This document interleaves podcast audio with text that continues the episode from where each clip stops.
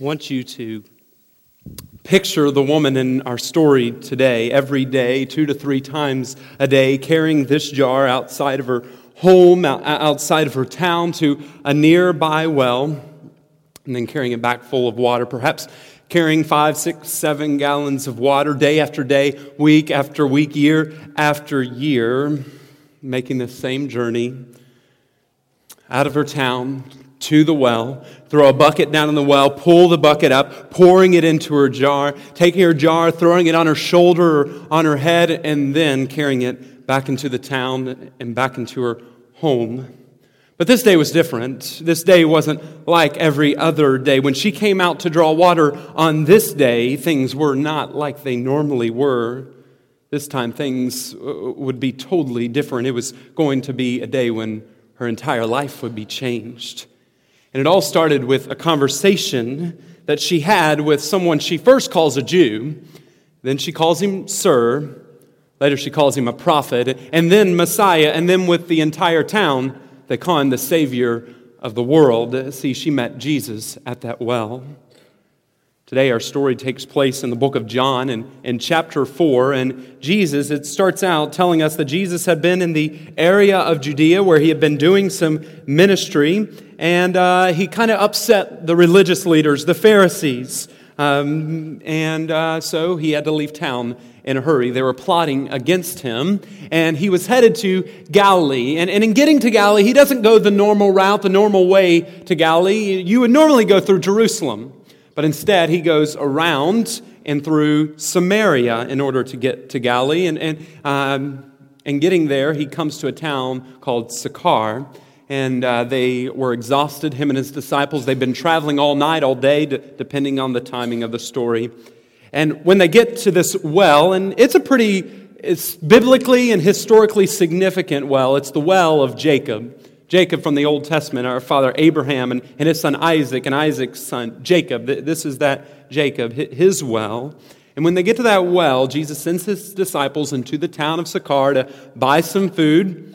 And then Jesus, who's just exhausted from the journey, takes a seat and leans himself up against the well. And here comes this woman with her jar, making her everyday journey. I need you to know there was this massive chasm that separated this woman from Jesus.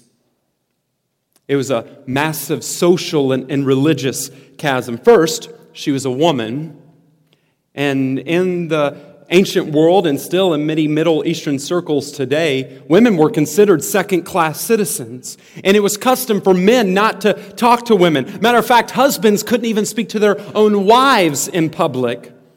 But the second huge factor that separated these two was the fact that she was a Samaritan and he was a Jew. It was a racial and a religious prejudice. Jews did not associate with Samaritans.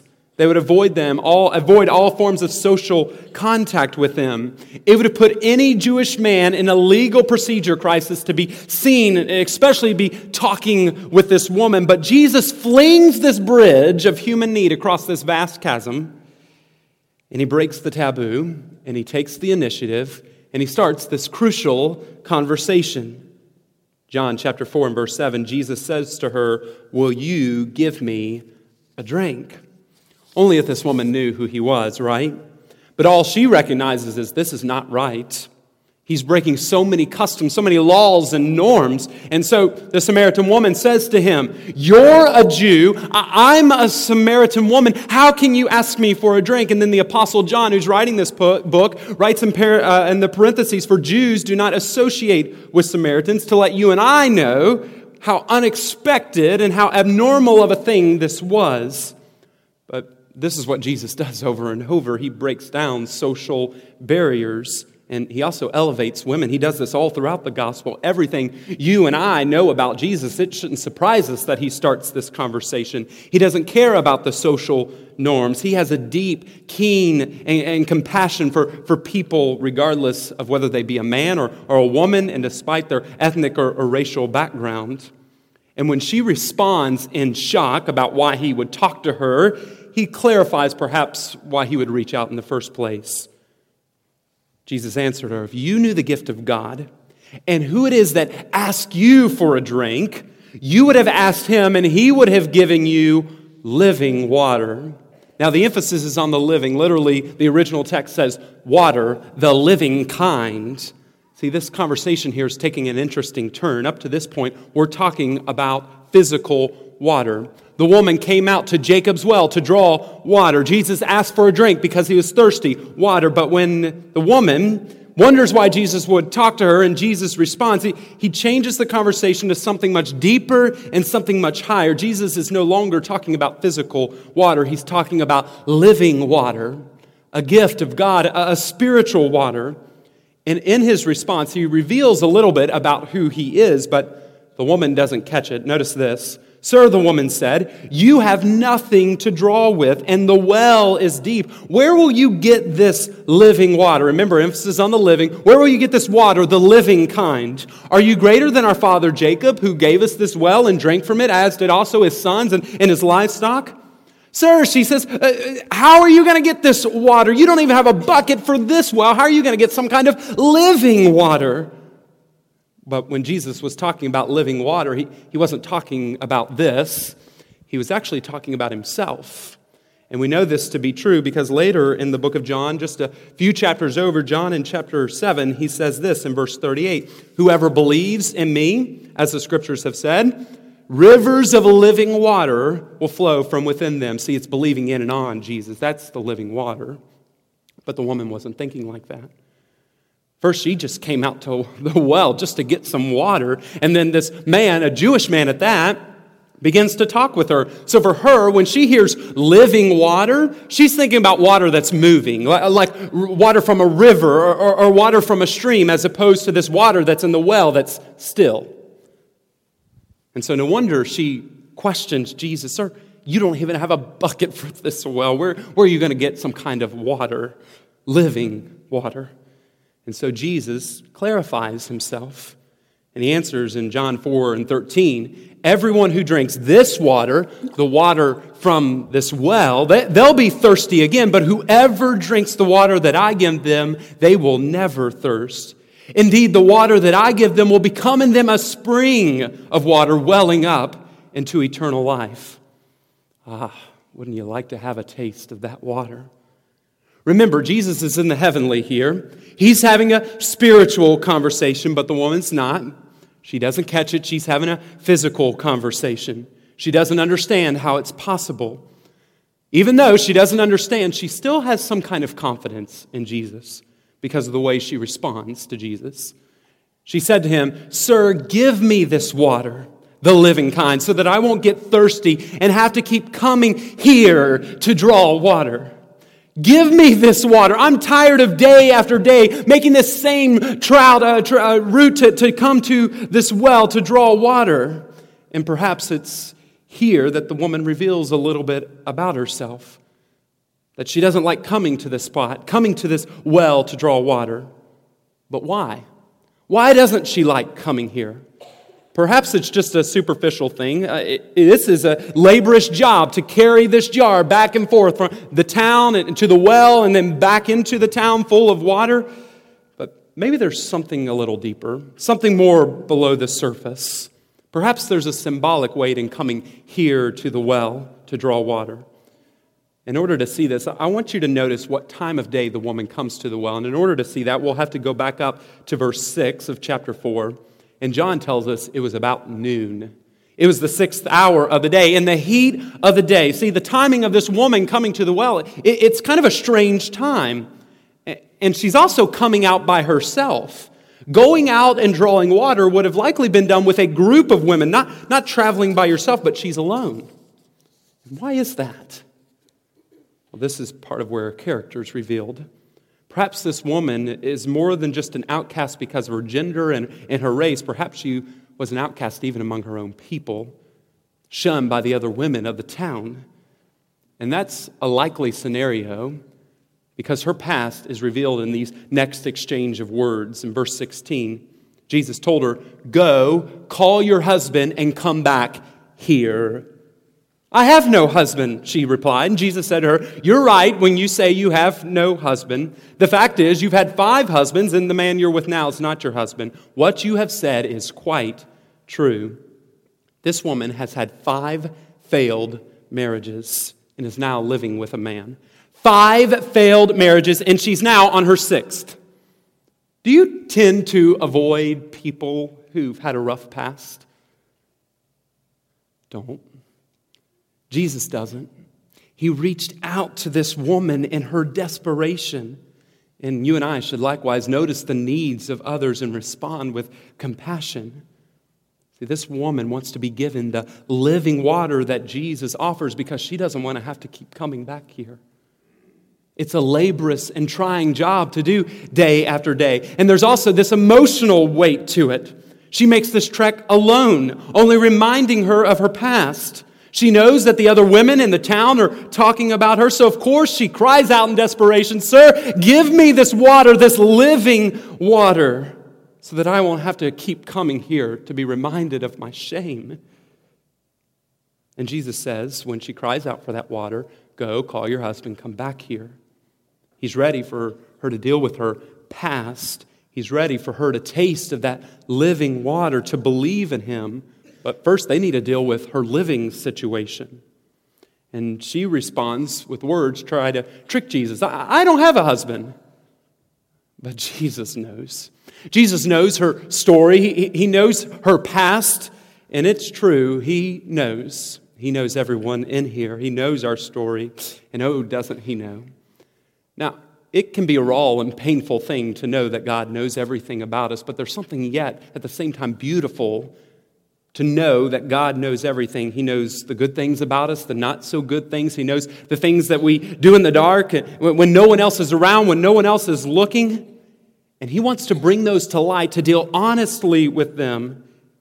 And it's true of this woman at the well. Jesus wants to expose this woman for who she is so that He can make her into a worshiper. And He wants that for you and me. But much like you and I are not ready to let go of our past, she wants to dodge this topic as much as possible, and so she changes the conversation completely. Notice what she does in verse 19. Sir, the woman said, I can see that you're a prophet. You, you know my past. Our ancestors worshiped on this mountain, but you Jews claim that the place where we must worship is in Jerusalem. Wait a minute, are, are they talking to each other? See, th- this woman just changes the subject, goes in a totally different direction. You ever ever had this happen to you? You're having a conversation with someone, and, and perhaps it's a religious conversation. You're talking to someone about uh, the, the fact that we've sinned and that we're in need of a Savior, and, and you're talking about their situation, and, and they just don't want to talk about that, and so they change the topic and say, Well, what about the people who never heard about Jesus? What's God going to do with them? See, they want to push you into an argument that Christians have against the rest of the world. And that's exactly what this woman's doing. She doesn't want to deal with her situation. And so she gets into this age old argument that the Samaritans had with the Jews. See, the Samaritans say that we should worship at Mount Gerizim, and, and the Jews say we should worship in Jerusalem. Which one is it, Mr. Prophet? Now, before we go any further, I want you to notice two things here.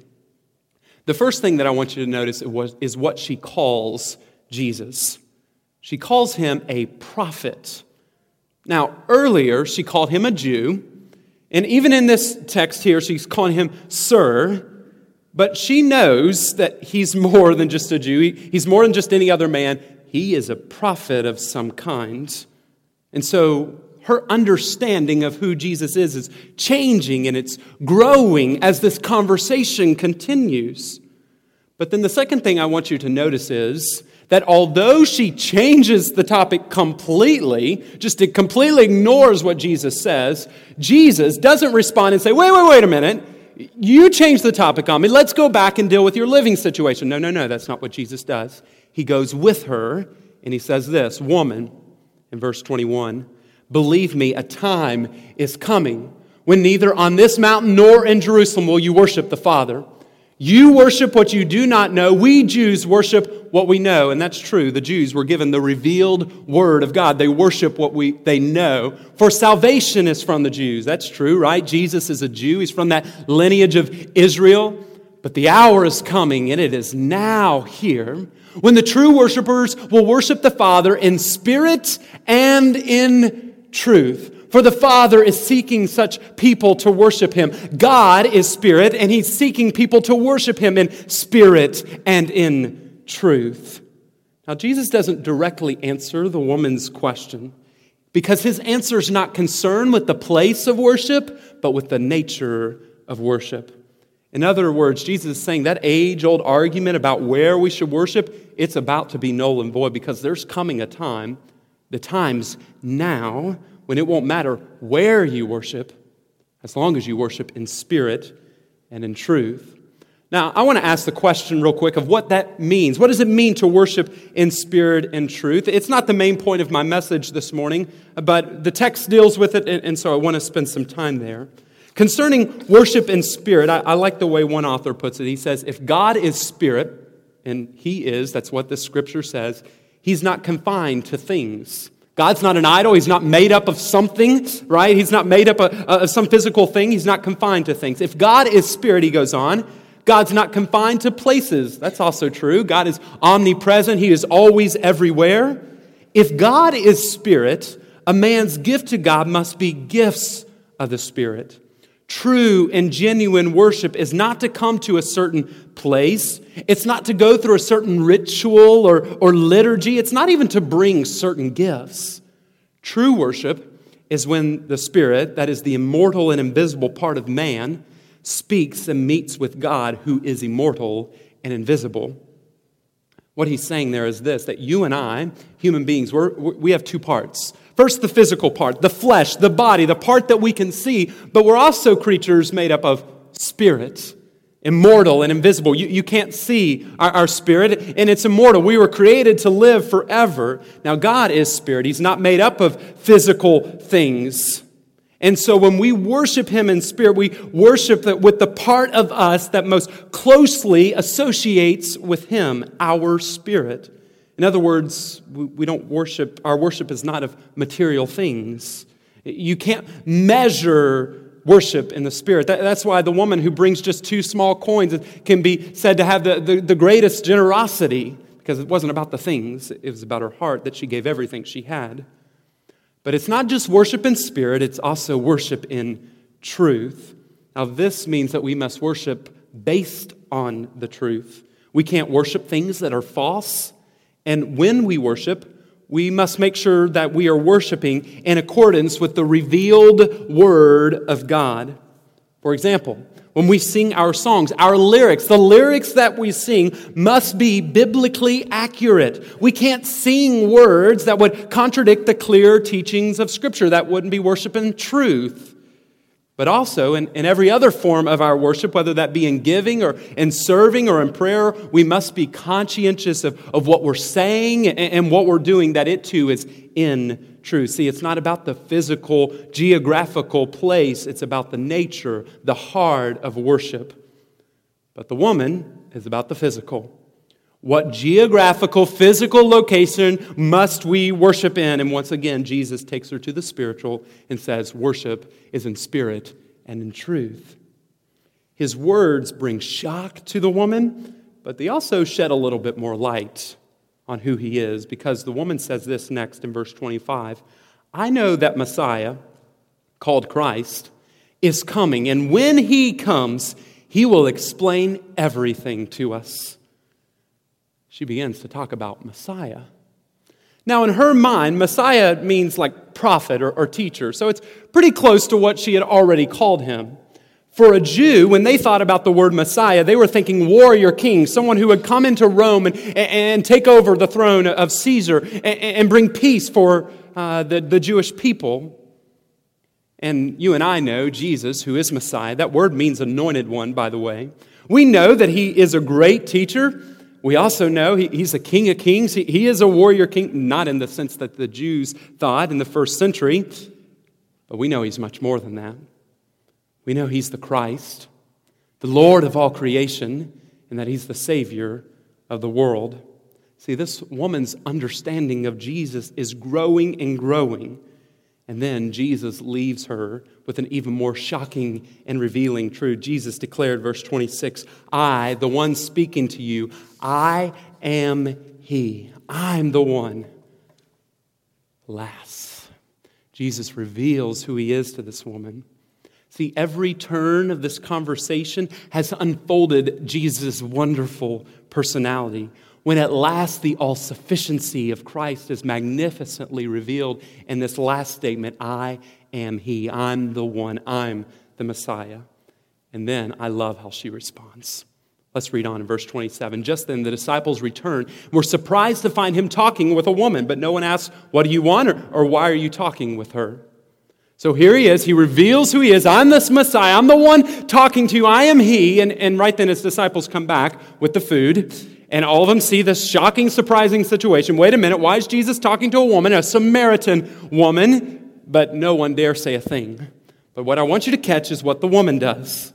Then, leaving her water jar, Leaving her water jar, the woman went back into the town and said to the people, Come, see a man who told me everything I ever did. Could this be the Messiah? And they came out of the town and made their way toward him. She leaves this, this water jar at the well. Now, this is a subtle note, and if you're just reading through this scripture quickly, you're, you're going to miss this, but this is a significant statement. Because the whole reason this woman came out in the first place was to draw water, to, to, to get water from the well, but she's leaving that behind. I doubt she was aware of the fact that as she was walking out to the well, that this conversation she was going to have would shake her to the core. So, why does she leave it? Was it a symbolic depiction of her making a, a break from her previous life to pursue a life with Christ? Maybe.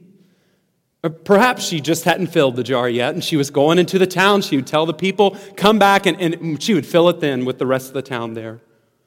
Or was it that she forgot the whole reason she came out to the well in the first place? Because this conversation with Jesus would change everything for her. I love the way the, the late Dr. R.C. Foster put it. He said this Someone has called the water pot, her jar, left at the well curb, beside the well, the unconscious pledge of her return. She came with a water pot seeking water from Jacob's well, but when she left, her water pot was forgotten. She's now consumed with thirst for the living water. And I believe that's what his word is calling us to today to leave our water pot at the well curb and be consumed with the living water. And I'm not talking about a physical water pot. I'm not talking about the water that we drink. I'm talking about anything that's keeping you from receiving the living water that Jesus offers. Anything that you're holding on to that's binding you, that's burdening you, that's weighing you down, anything that's leaving you empty. Maybe it's a sin. Something you keep coming back to over and over, expecting that thing to, to bring you satisfaction and fulfillment. A sin of greed, of lust, of pride, of, uh, of envy, of jealousy, of rage, of arrogance, of disobedience. A sin you commit in the dark. It's time to lay that at the feet of the only one who can do something with it. And don't think that you can be like the prophet Jonah who ran and hid from God. See, there's no mountain too high that God cannot get to, no spot too dark that God cannot bring into light. God already knows your story. He knows your past. He knows what water pot you're carrying. And so it's time to leave that thing where it is and be consumed with the thirst for the living water. Jesus exposes this woman for who she is. She's an outcast. She's an outcast socially because she's a woman. She's an outcast religiously because she's a Samaritan. And she's an outcast among her own people because of her past and her life of five failed marriages, the guilt of sin that she brings with her every time she comes to the well. But Jesus is willing to bring that to light willing to expose her past life, her sin, fling this bridge across that vast chasm that separates them, because he wants to make her into a worshiper. From outcast to obedient. And that's what he wants for you and I. And because this is the attitude that Jesus has, you and I must respond with the same compassion towards others. And so, this is my exhortation to the church this morning. Those who are believers in Christ, hear this. There should be no hint of racial prejudice among us. No passive jokes, no rude comments. See, instead of drawing a greater divide in race relations, you and I, as believers in the gospel, for the sake of the gospel, should rather seek out racial reconciliation. And the same is true of sexism. And if I can speak to the men, men, be men of God. Treat all women with dignity and respect as prized and treasured possessions of our great God. And women, do the same towards men. Don't make them all out to be pigs and animals. Have respect for them, for they too are the prized possessions of our Creator God. See, this should be our attitude toward men and women alike, toward individuals of a different race, an attitude of mutual respect. And why? Why this? Well, because we're wanting to point people to the living water. We can't put up any kind of barrier that would block them, uh, block us from showing them the love of Christ and pointing them to the living water. But this morning, if you felt like an outcast, a stranger in your own home, you're beaten, you're worn out, you're tired, you're alone, you're weary, you thirst for something that has a lasting value, you're an outcast at your work, you, you sit in your break room all alone you're outcast in the world. You've been told you're not good enough. You're not worth it. You won't achieve it. You're not smart enough. You have nowhere else to go, nowhere else to turn, no one else to go to. You felt like an outsider all your life, cast outside from friends and family, people close to you. See, if this water pot that you're carrying has just become too heavy for you to keep carrying, hear this Jesus is offering you living water, a well springing up to everlasting life one where you will never thirst again. And I say this morning with the Apostle John in the book of Revelation let the one who is thirsty come. Let the one who wishes take the water of life without cost. And it is without cost that this offer of salvation is made. And the reason it's without cost is because the cost has already been paid. It was paid once and for all. It was paid in full. It was paid not with gold or silver, but with the precious blood of Jesus at Calvary.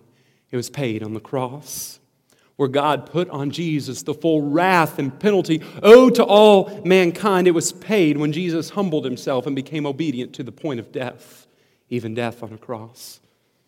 I love what Romans 5 and 8 says. It said that God demonstrated his own love for us in this that while we were still sinners, Christ died. Now, I don't want you to miss something here. While we were still sinners, God knew our story. God knows our story. He knows our past. He knows our burdens, whatever it may be. He knows those things. He knows that we've broken His laws, His precepts, His commands, His decrees. He knows that. And even knowing those things, while we were still sinners, he sent his son Jesus to die. See, God is holy, He's pure, He's righteous. Everything He does is good. You and I, we're not. You and I can identify with the woman in the story because there's this vast chasm that has separated you and I from the living God. And that vast chasm is our sin, our disobedience, our breaking of God's law, our wrong that we've done to Him.